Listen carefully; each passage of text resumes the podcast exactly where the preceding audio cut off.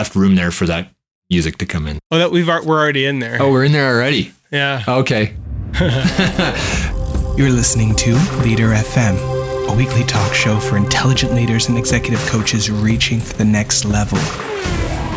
Leader FM is hosted by executive coach Dr. Scott Francis and marketing media man Tony Creech. This episode of Leader FM is brought to you by Advanced Leadership Coaching and thecreechleague.com. This week on Leader FM, Dr. Scott and Tony chat about morning routines and how self awareness is the first critical pillar for anyone seeking growth.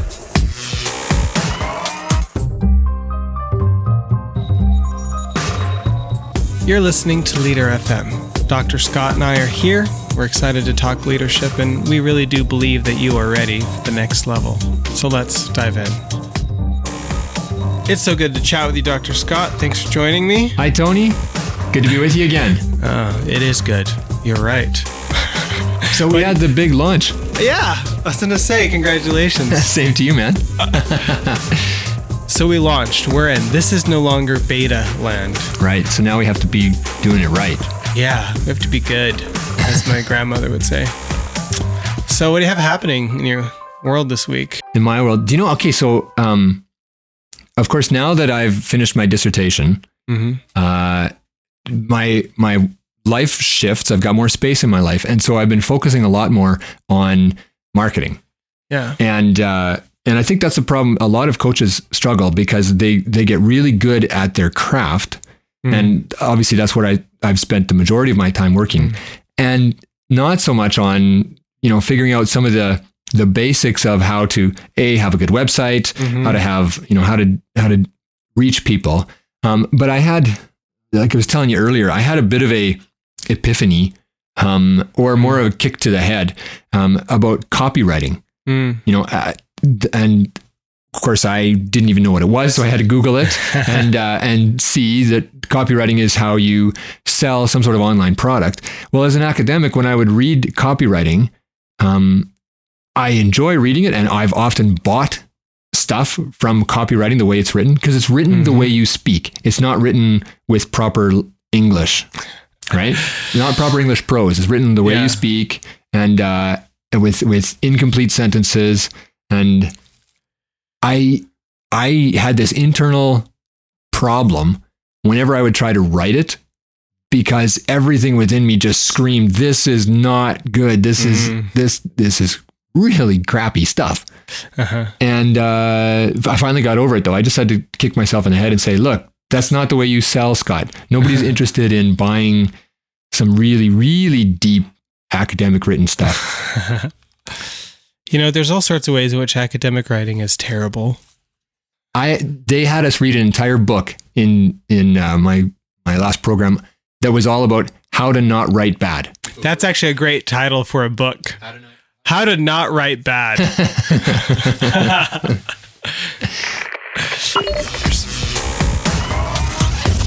So so big news for me. Uh, I've got a lot of of irons in the fire, um, but something that's changed for me. My biorhythm shifted. Mm. I don't I don't exactly know why. Maybe it's because I'm exercising more. Mm. I got a gym membership, and uh, they had for me to make it out to the right courses and classes that they have running. I had to start getting up early for it, Mm. and so for the first couple days, it was really hard to get out of bed. Um, you know, this is for like six o'clock in the morning, uh, and so I'd be getting up at five thirty. hmm But because I think I started exercising and because I started earlier, my whole biorhythm shifted. And now at 4:30 in the morning, I'm wide awake laying in bed. Wow. And and, and there's no use trying to fall back asleep again. And you're not in your 70s. no, that's right. that's Good. no, Otherwise, well, Wheel maybe of Fortune would be on. I probably I could have never done this in my 20s, but but uh, now for some reason my biorhythm shifted. So I started taking advantage of uh, the miracle morning kind of Mhm. uh, idea where you you exercise, uh, meditate, pray, uh, do some journaling, um, Mhm. and uh, and do that all before the kids go to school. Yeah. Does that make your breakfast with the family a lot better? Uh, no, because they're all running out the door. I'm having a good breakfast, but I always do. Uh, Okay. But uh, it, it gives me time, you know, I'm, I'm able to really engage them where I'm not running around getting ready. But more so, what it's really done, uh, it's it's just shifted my my feeling about the way I'm living life and doing life. Mm. Like it, I feel much more intentional uh, and excited about what I'm about to embark on each day. Each day Yep. feels like a bit of an adventure because I'm really gearing up for it. Yeah. Yeah, it's been a really neat shift. I really hope that this sticks. This makes me want to just go on and on about morning routines because it does really shift how you how you feel about your day, like how rested you feel, how ready for it you feel, Hmm. just because you didn't get up and jump out the door. I because I did exactly the opposite of that this morning, where I was up way too late last night and had to get up early and was like up, grab stuff, go, like not no no time, and uh yeah, so bad example, good example right here. I, I usually get up early and run a routine, but uh, we've been I've been having a lot of twelve hour film days, and it's been just like nuts. But you have some news, you said. I have some news. Yeah. Yeah, I uh, can say this now. It was in the work for a while. I'm going to be uh, starting a new uh, position. It's going to be, I'm not sure if it's going to be quarter time or half time, um, but I'm going to uh, be working uh, as a chaplain at the legislature here in the province that I'm in. So that that means that I'll be uh, be uh, working with uh, the MLAs for Saskatchewan. Uh, sorry, for people in the United States the, an MLA is the member of your legislative assembly. So, what would be the equivalent in the Like, states? We'd have like a House representatives for you know we'd have like we have like a, a legis- we have a state le- legislature. Okay, We have a state legislature. gotcha. So it's same. so same. we have we have kind of representatives, same thing, like a Right. So I'm working with them. and- provincially. You're saying Yeah, provincially. Yeah, not federally. Um, and and my focus with it's it's really great for me because it, it really fits with with who I am. Uh, you know, both as a, a person uh, from a spiritual perspective and also as as a coach. Um, I get to spend lots of time one on one with MLAs, uh, just working with them on doing life, living well, uh, having meaningful life, and and leading uh, leading well. But but I the nice thing is I'm not a lobbyist. You know. I'm, I'm not in there trying to convince them to. I don't know. I knew maybe people maybe you are now. Maybe, what am I lobbying for? No, No. But so so you usually don't do life coaching. You're an executive coach, but this sounds Yeah. like you could get you could do some life coaching as well. Yeah, I can do life coaching. But you're usually an executive. Typically, an executive coach. Yeah, yeah, And but not but this position is kind of life coach ish. ish. Yeah, I mean, if if they want to get into things around leadership, absolutely, we can go hmm. there. Um, but it's essentially a, a spiritual chaplain position. yeah, yeah, exactly. So it's it's not gonna you're you're still executive coaching, but you're doing this as well. Yeah, this is on the side. Yeah, to my executive coaching. Executive coaching is my business. Yeah, This is my side thing. Uh, Well, I got a few side you're, things, you're fun. and podcasting is my passion. You gotta have a passion, man. well, we do have a little bit of follow up. Okay, Scott. let's hear it. Every week we like to follow up on some of the feedback we receive. And actually, there's this one that came in from a listener named Paul. It's just a quote that came to his mind uh, from our last episode. It comes from Adam Smith and his work called The Theory of Moral Sentiments. Quote is Man naturally desires not only to be loved, but to be lovely, or to be that thing which is the natural and proper object of love naturally dreads not only to be hated, but to be hateful, or to be that thing which is the natural and proper object of hatred.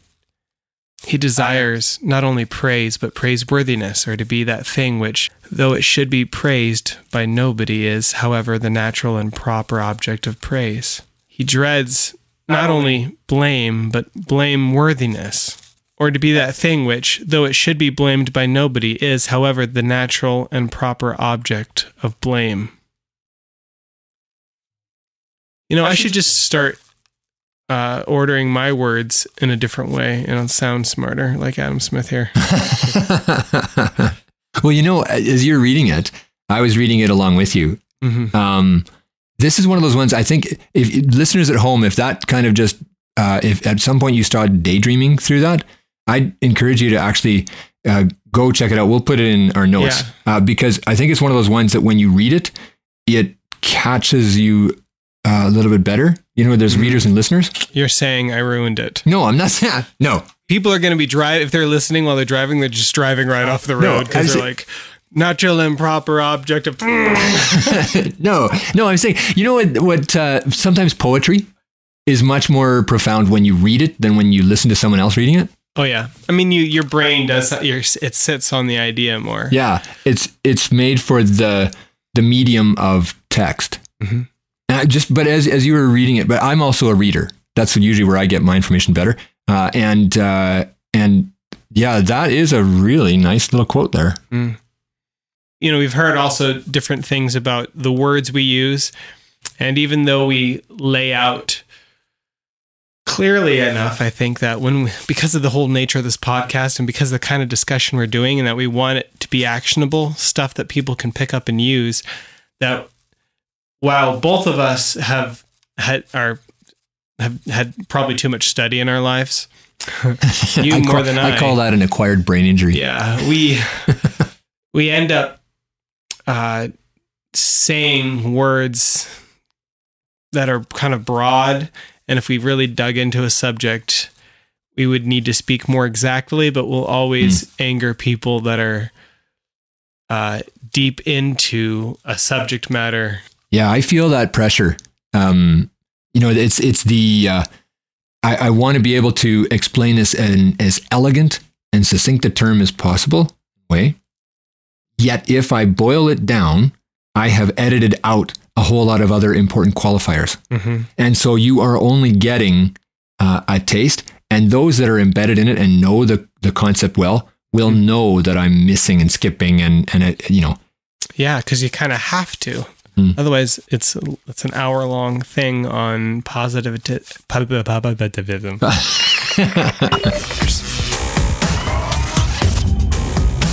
Yeah, so like I was saying, my biorhythm shifted. And this happened once before, but it didn't stick. And so I'm so hoping that it sticks because I have really enjoyed um, what it has been doing for me personally. I think also, though, one of the reasons why it's really working is that I have a lot going on, uh, a lot of personal change, a lot, especially in the professional arena. It's there's like a tsunami of new opportunities and uh, other things I haven't talked about yet.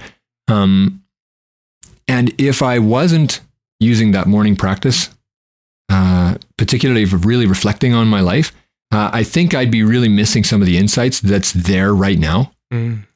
You know, that's that is the ticket right there because people are more motivated and they will pay outrageous amounts of money to get rid of pain Hmm.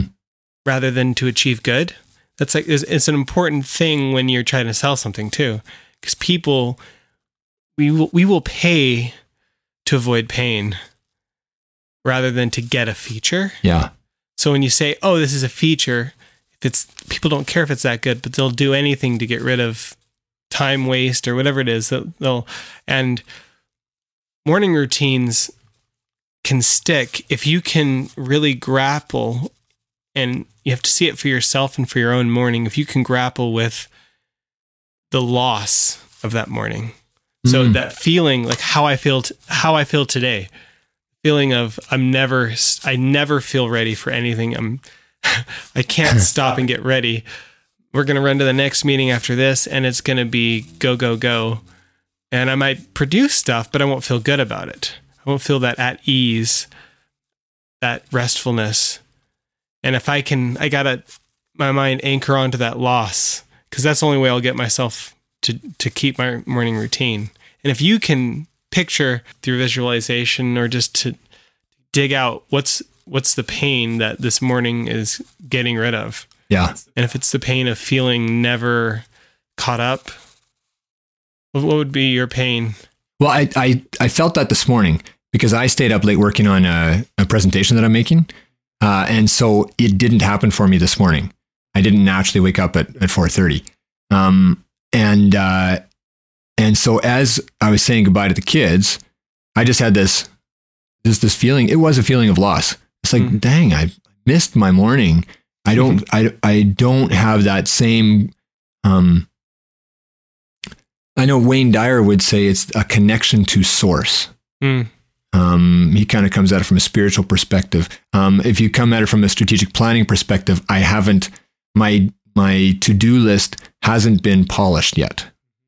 My heart didn't get up uh, into a, a good range. You know, my my pulse didn't get up, and so yeah, I just I, you you feel off. Just like if you dive into a meeting straight from another meeting rather than stopping for 15 minutes, thinking, I'm about to go into this meeting with nothing planned for that 15 minutes. You just give yourself 15 minutes before the meeting to go, let your brain spin a little bit, and you go, okay, this is this is what I want to accomplish. Or Yeah, yeah, even even if you have an agenda already written up, you can sit there for 15 minutes and just stop. And then when that meeting starts, you'll you'll be you'll feel a thousand times better about yeah, it. yeah. Yeah.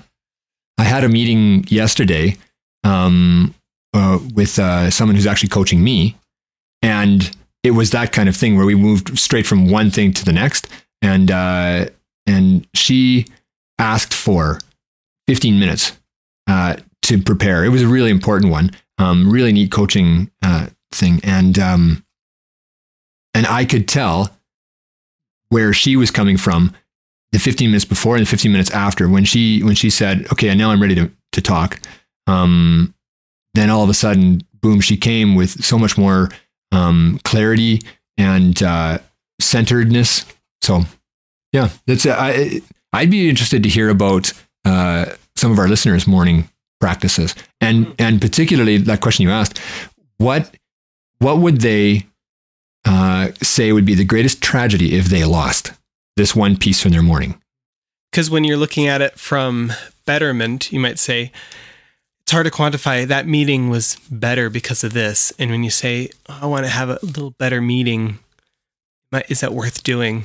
But when you have a really crappy meeting, it's a lot easier to say, I don't want to have a crappy meeting. yeah yeah I need to not have that. And when you like when you do consulting, and I, you know, like I do a lot of consulting, and in being a coach, you have to be on. You have to take that time. Yeah. Well, so much of being in a meeting and coaching and whatnot is being really present, uh, as opposed to having your mind daydreaming. I think what we're really getting into here is is doing the kind of practices uh, in the morning and before a meeting or before you have to really be on on task um, to put you in the mindset of presentness. Um, people call it mindfulness. Uh, it's it's being incredibly engaged in the now as opposed to having your imagination thinking about the past or some sort of fantasy. Um, daydreaming is great in some situations, but when when you're especially with a client, that's the last thing you want to be doing. Um, and and so if you if you use a morning practice, that's going to kind of I think that radically drops off because you become the the hero in your own journey because you're paying attention to your life. But that does also bring up what I want to get into today, today's topic, the idea of self awareness. That's what uh, I think would be really good for us to get into. Is there something you need to tell me? Is there something I'm not saying about myself? you have body odor. It's been hard for me to say, and everybody has been writing me and saying, do something about Tony and his body odor. so today we're going to talk about it. No, that's not true. he smells like flowers. and Irish Spring. this this is a big part of my practice with my clients. Mm. Um, and in coaching, this is a, a big part. Most coaches spend some time on helping their client to develop self awareness. Mm. This was a big part of uh, psychoanalysis, especially Freudian psychoanalysis. It was the idea that the more you know about what the subconscious is up to, the less it's going to have any power over you Mm. um, because it's always up to something devious.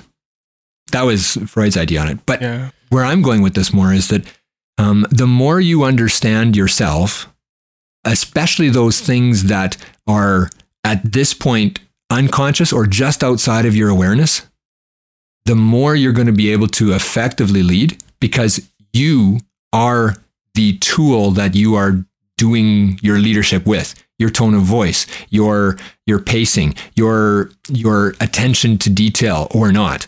Um, the way that you relate to people all of that um, is impacted deeply by self-awareness. And all of that impacts the people and the projects that you're trying to accomplish so although it feels maybe for some people a little bit of a challenge at first like to that. turn It their so gaze upon themselves Yeah, I do like that. it is really, I think, the first place you start when it comes to personal development and leadership development. Mm. So it's kind of like that. That's that uh, quote. Uh, the unexamined life is totally worth living. Ah, there you are, Is that how it Socrates. totally. Just kidding. It's not worth living. it's not worth living if you're not examining yourself. I feel like this is a foundational bit to leadership because it it's it's the whole self-leading, self-listening thing. That if you're not listening to yourself and unaware, you're like that guy with you know big pizza stain on your your face. I don't know how pizza stains your face, but you have food on your face and you're telling other people not to have food on their faces. Uh, self-examination. If you want to change I think if you want healthy growth, or not just negative change, because we're always maybe changing and growing, you kind of have to see it in yourself. Yeah, yeah. Here's here's a bit of a thought experiment. Um, how easy is it for you to just turn and look at yourself and say, "Yeah, I, I, I need to understand myself better." Just on a scale of one to ten, where would you say that that need or that want is? Now, think about some leaders you've had in your life that maybe are a little bit on the edge, not necessarily the best leaders. How much would you like them to do some self analysis on a scale of one to 10? 11. 11. like I think uh, that when I'm when I'm describing what I do, um, sometimes when when people they don't quite understand what executive coaching is, um, and when I talk about you know helping people to, that are that are doing really well to become really excellent, when I still get that blank look, then I'll ask, "Have you ever had a crappy boss?" And quite often people, "Oh yeah, oh I could tell you a story," you know. Yeah, and and it's at that moment that you just say, probably that boss is less aware of themselves and they don't realize the wake that they're leaving behind. They don't realize that um, their attitude and their style and, and all of that is, is negatively affecting people. And as a result, they're just plowing through life and bowling people over. Mhm. Uh, and so this is why I really think it's important, and not just for the people who are struggling to help them to get better, but even more so, the people who are wanting to be, um, to really stand out. Um, even more so, they just want to live that really fabulous life. Mm. Deep, rich, meaningful, making a difference in people's lives, uh, acquiring wealth, um, whatever success is for them, Mm. that they're doing it in such a way that at the end of their life, they can say, I, that was a real story. That was a real journey. That was meaningful. Well, unless you're walking through the story, paying attention to the story, and growing and learning yourself, you're going to miss just a massive opportunity. Mm. Uh, and the, you know the the quote you made of Socrates there. Well, one of Socrates' main ideas was that the purpose of life is to grow and develop. hmm So self examination is the beginning of that. Did I get convoluted there? No, not at all. You just, I'm just want to pause for some self reflection. You know, you can't go deep with others unless you go deep with yourself. And Huh. deep maybe is the wrong word because in management and in leading others, sometimes you you feel like your job is to produce, and you, you're not aware that the way you do it affects production. How nice you are to your people, whether they're energized, whether they're excited about the project or not, does cost or save you money. And so maybe going deep with others sounds negative, but like if you if you can't uh, if you can't be self-aware and lead yourself, your ability to help others is is muted. Just like if if I'm afraid to deal with something um with myself, I'm not going to help lead somebody else down that journey.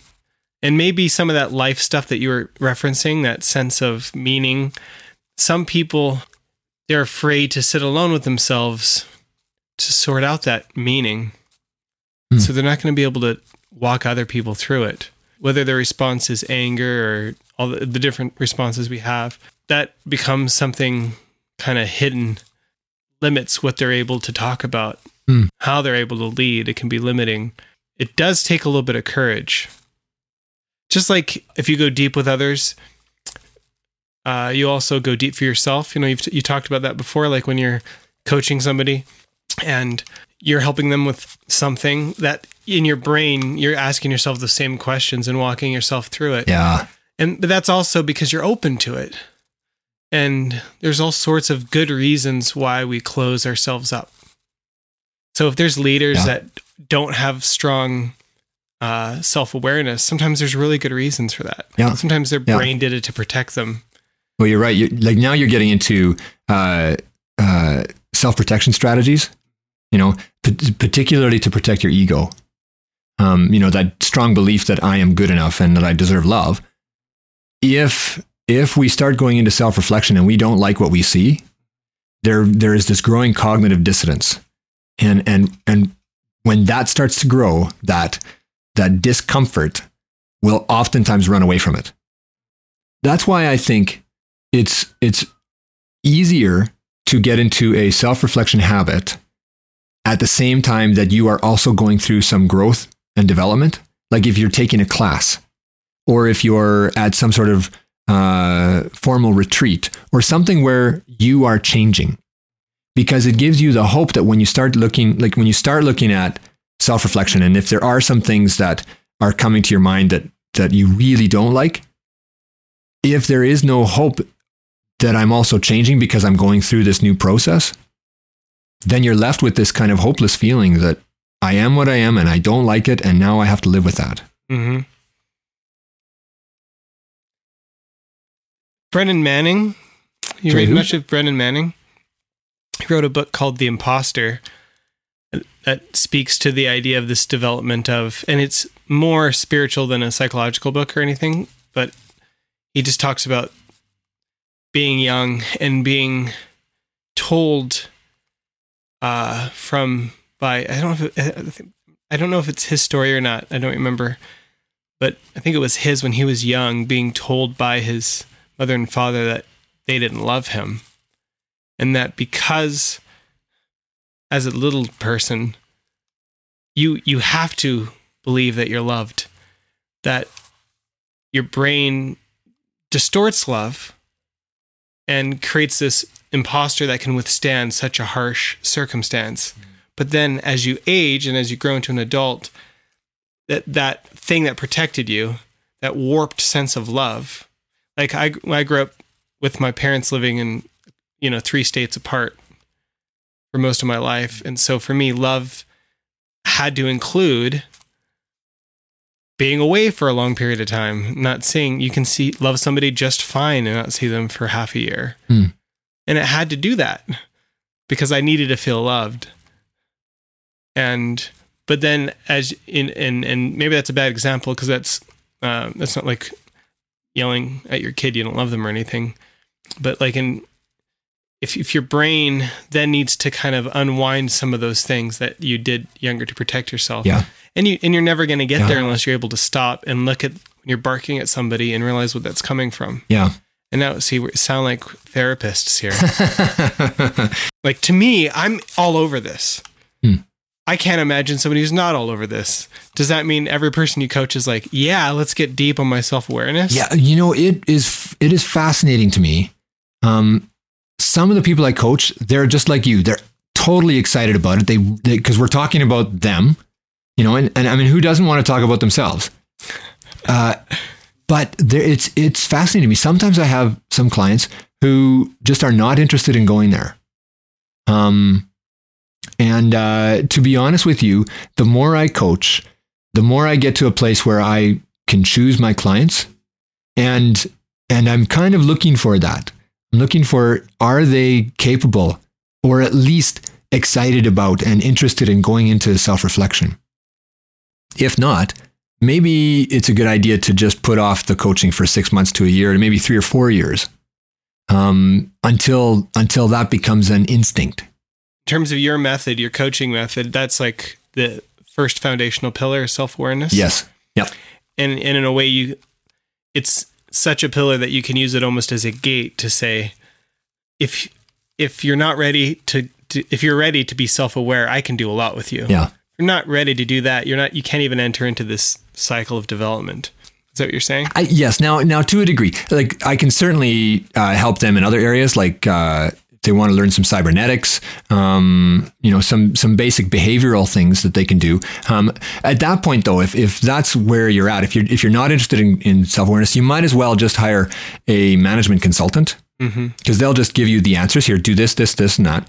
And um, the only the only th- what reason I would I would grieve that is that it's in the self reflection that you really develop your personhood, and that's where substance lies. Mm. Because how many of us have had a leader that doesn't have a lot of substance? What do you say to then the people whose inclination is to to kind of discredit this because of their jobs don't need it? Yeah. We're just making buttons. I just got to get these assembly lines running, running, running. Yeah. There's a, a way to look at this. If you were to say draw a graph, and on on the one side um, is is depth, substance, and so that's the that's the the one going up, hmm and then the one that's going sideways. Uh, let's call it um, uh, financial development, or so you got personal development and financial, de- uh, you know, making money uh, or living life that way. Um, for a lot of people, I think if you were to draw a line, uh, the line would would go very laterally. Along the line of that they're doing really well at developing their careers and they're doing really well at you know developing financial uh, independence and whatnot, um, but they're not necessarily developing their spirituality, you know, and their or their their ability to have deep friendships. Um, poetry is the last thing they want to look at. You know, it just doesn't resonate with them. And then they'll oftentimes, at some point in their life, they'll face this crisis. And that's the special spot. It's this moment in their life where they just go, okay, it's there's got to be more to life than just this. And oftentimes those people, the the graph will change. Um, some of them will make some serious decisions, you know, quit their jobs and uh, you know go on treks across the world. I think that's a little off the top, but Mhm. but what you can do um, when you're having that that crisis moment, you can shift some of your behaviors, shift some of the people that you hang out with, start reading deeper works, and maybe read a little bit of poetry and see what happens to your heart. Now, of course, in a leadership podcast, there will be some people who are listening to this and this it's it's not resonating. Like a guitar, um, Mhm. an electric guitar that's not plugged in, you don't hear it. But an acoustic guitar, when you strum it, the sound goes in, resonates, and comes out much louder. So for some people, what I'm saying, you're just going, yeah. And for other people, it's just not there yet. So for those people, they need to understand that there's money in substance. Hmm, that's interesting. Yeah. There is this whole competition for employees now. There absolutely is. Because turnover costs you a crazy amount of money. Crazy amount Yeah, of money. it does. And unless you're managing a McDonald's, in which case you'll have a few positions that turnover doesn't harm you that much. And most in this information age, most of our jobs are going to cost a tremendous amount. And so getting people to stay in their jobs and stay working for you will save you tons of money. And you being having some substance and being able to draw and speak to people from a sense of self-awareness, aware, awareness of how you come across, letting people know that you care. All these all the soft stuff, you can drive the hard numbers with those soft practices simply because somebody doesn't leave because they have some jerk boss. somebody feels like they want to be there. And, and we don't live in a day and age where, where, where somebody works for you and they say, I really hate my job, but you know what? This is, this is what we do. Hmm. No, they say, hmm, I'm going to get another job. I'm going to go back to school. I'm going to do anything else. Yeah. Yeah. And, you, and you're competing to keep employees. And is a good employee worth a lot more than a bad employee? Sometimes that gap is tremendous. Hmm. If you're a good employee and there's all and there's a competition for jobs, are you going to stick around for some boss that needs to sit alone and, and learn himself? no, you're going to say this guy needs to sit alone by himself for a few days. I'm going to go somewhere else where Mhm. somebody you know, Yeah. has done that. Oh yeah. People don't leave bad jobs as much as they leave bad bosses. It's true, very true. Getting back to the, if you want to call it the methodology or things to do to develop self awareness higher, I've got a couple ideas here. Yeah, if we, if we can even just get into one thing, Okay. let's say I'm a guy who not ready for the five o'clock wake up and workout, but I I don't want to sit alone. How do I become self aware? What's a practice I can do to begin to get those wheels turning? Right. Well, okay. A big a big part of of what I do uh, in coaching is psychometric testing, uh, your Myers Briggs personality tests and whatnot. Those are great ways to start. But that's not what I would want to give today. There's there's um, like I've got a whole slew of of different ones that we can use.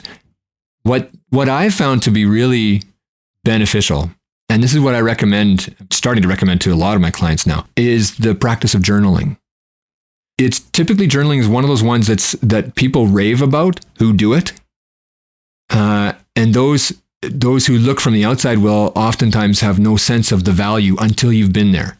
It's kind of the same with say meditation or yoga or exercise. People rave about their you know their their workout and how they feel and everybody on the outside does not want to hear it but let me talk about it as person who who does journaling and what it has been doing for me after I've after I've worked out in the morning, had a shower, um, I've spent some time meditating. And by meditation, it, it can be anything from chewing on an idea to just relaxing. And for me, it is is be alone uh, with with my, my in, in my own spiritual tradition. For me, the meditation is just a, a time to center myself and uh, and be able to capture my attention so I'm not distracted. And then here's here's the part that I would recommend. Sit down with a really nice book. Don't have like one of these small little journals. Uh, get get a nice larger one. Uh, that's that's the kind of book you want to write in. It has to. You have to feel drawn to it, right? And I actually I have a really nice pen. I have a fountain pen, um, and it just feels Is that in, is that in case you get thirsty as you're as you're writing? I think I have a drink out of my fountain pen. I do it because uh, when I'm with when I'm with that, well, first of all, I'm not doing it on a computer, uh, which always has distractions. Check my email or Facebook and that kind of stuff. Instead, I'm just sitting with my beautiful piece of paper. Then I divide it into three columns. Um, and I down the middle, it's the larger column. I journal what what it is that I have been thinking about lately. And this is where I think the real uh, magic lies, because oftentimes you're just going through life and not really paying attention to the story that's unfolding. When you journal, you're catching it, you're capturing it. And when you do that, you become the hero in your own journey. You become, you know, and I think that that's for each one of us, we need to be placing ourselves there. Um, you at least think that looking at your own life through that lens, through a hero's journey kind of lens, or like a story lens, you ask yourself, "How's what's my story about?" If my life was a story, that's at least a good practice. yeah, yeah. People that might say, "Well, Scott, you're being too making people a hero."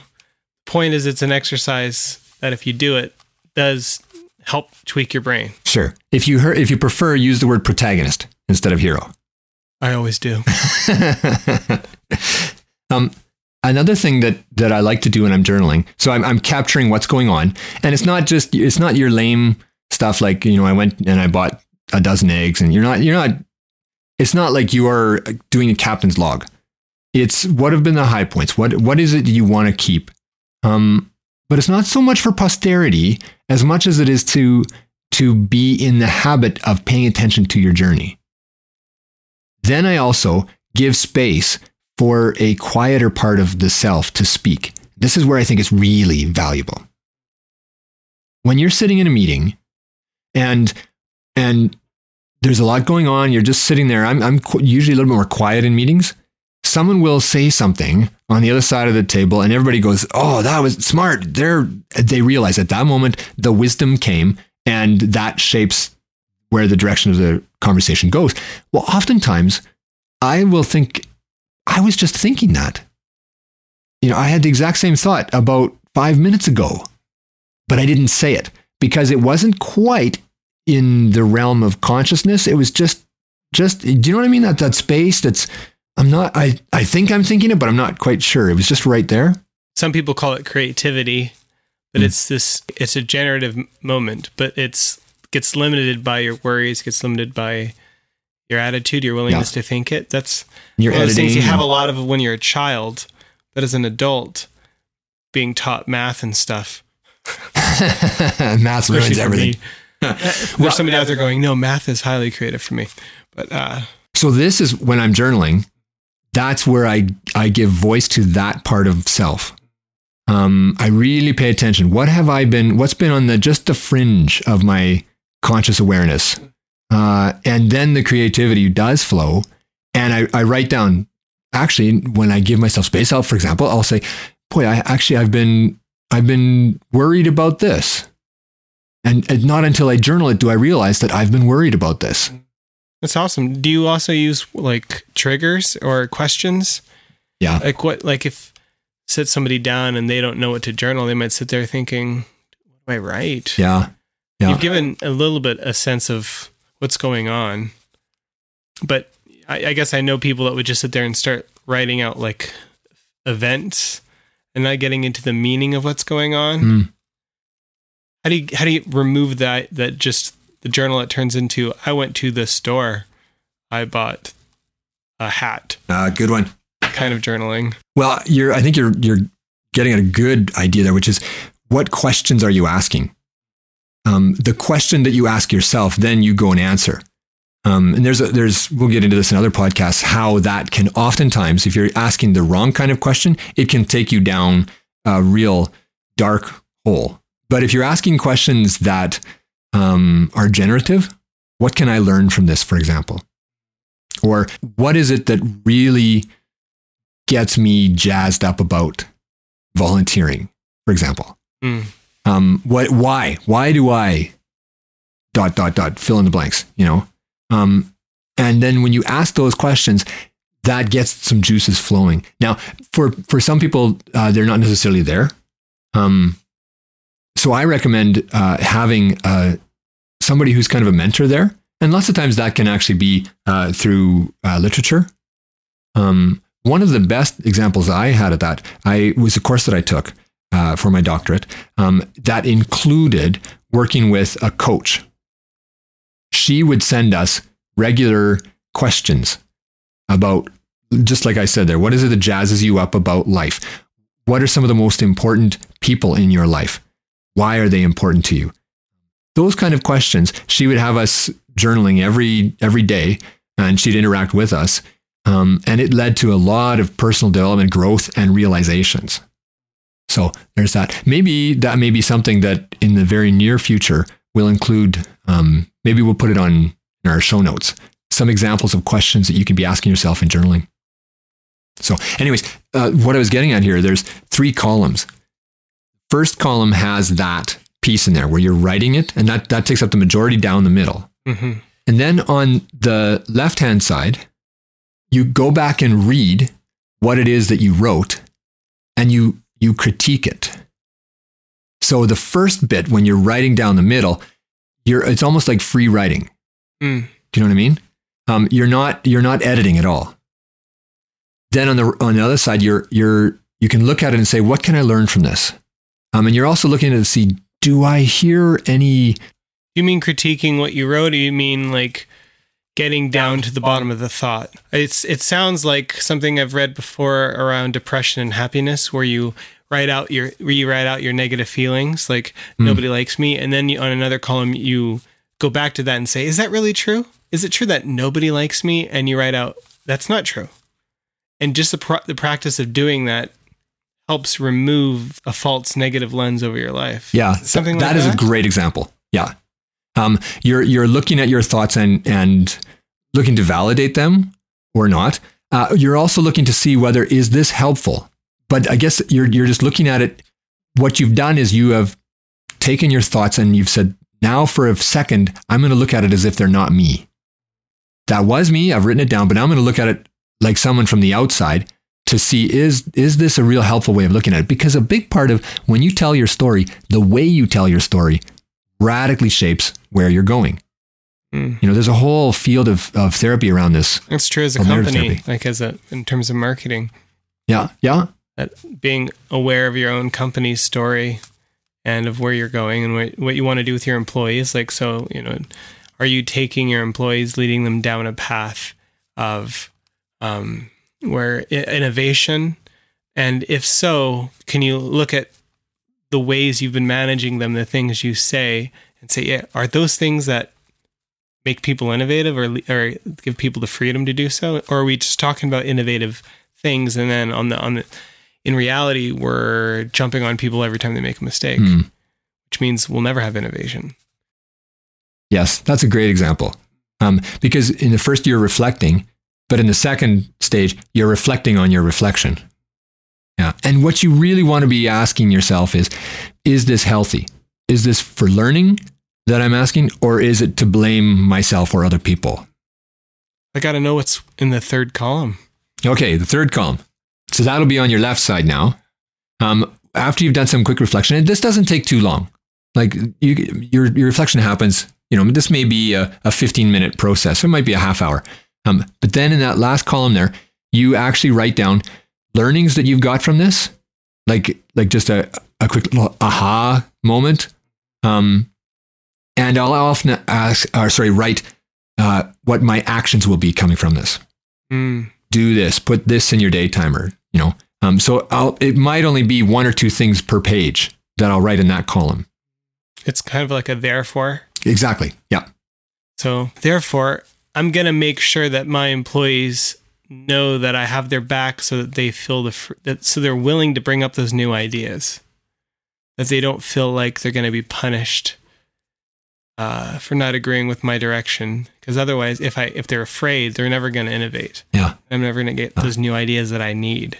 Well, and if you if you really want to make And then you can drill that down to today I'm going to go do X or yeah, you can do that, I- or you can you can take the story even deeper. Um, uh, in that column, you can write a question like, "How can I make my employees feel?" Dot dot dot dot dot, and then that that question sits with you for the next day or two, and you pick it up in tomorrow's journal. I've been thinking about this now. You know, so that because what you want is for these not to be single episodes, but but a string, uh, a long story arc between them. What if in my journal all there is is just kind of pictures of like farm animals? Can you psychoanalyze that?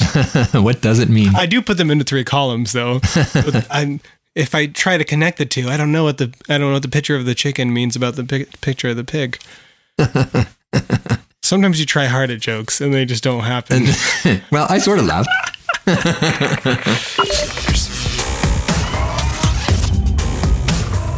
Well, we're drawing our time to a close here, and I do have a resource that I wanted to throw out for this uh, this week that kind of correlates a bit to what you're talking about. It's kind of a it can be a good Kickstarter, and it comes from uh, I really just take it off of your website, Scott, because every week we we try to get a resource for you listeners out there.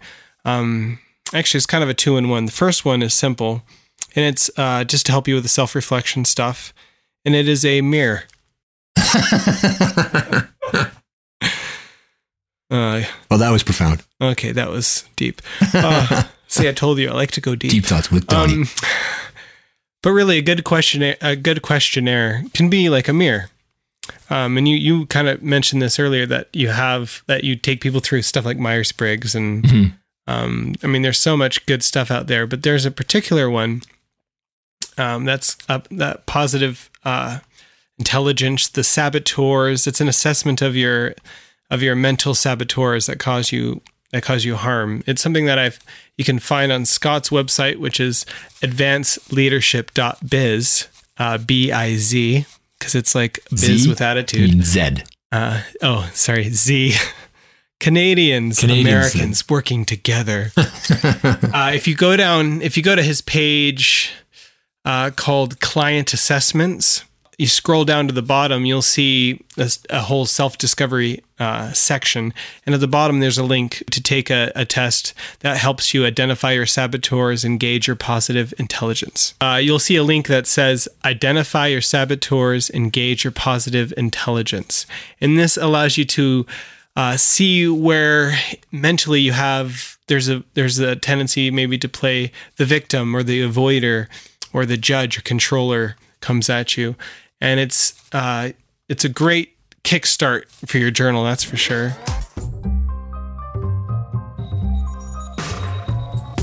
scott i want to say thank you for chatting with me You betcha. I always enjoy this. i'm hearing that self-assessment is important i'm Yeah. hearing that journaling is important and that you you laid out a really i think a really great model for people to kind of kickstart their self-awareness If you really want to start the journey of personal development and leadership, the first step is self awareness uh, and being open to that, to not poo poo it and push it aside. One of the easiest ways to make major leaps there is in the practice of journaling. One of the big reasons why is that it helps you to find your voice. Then your voice, you're much more aware of it when you're in other locations as well. You find your voice and you find your story. And that typically makes you a person of far greater substance. and makes you fat stacks of cash there you go. Thank you, Tony, and thanks to our listeners. And I'll uh, leave this question with you. Uh, how are you going to take the idea of personal leadership development, self awareness, and the habit of journaling and leverage it for your development this week?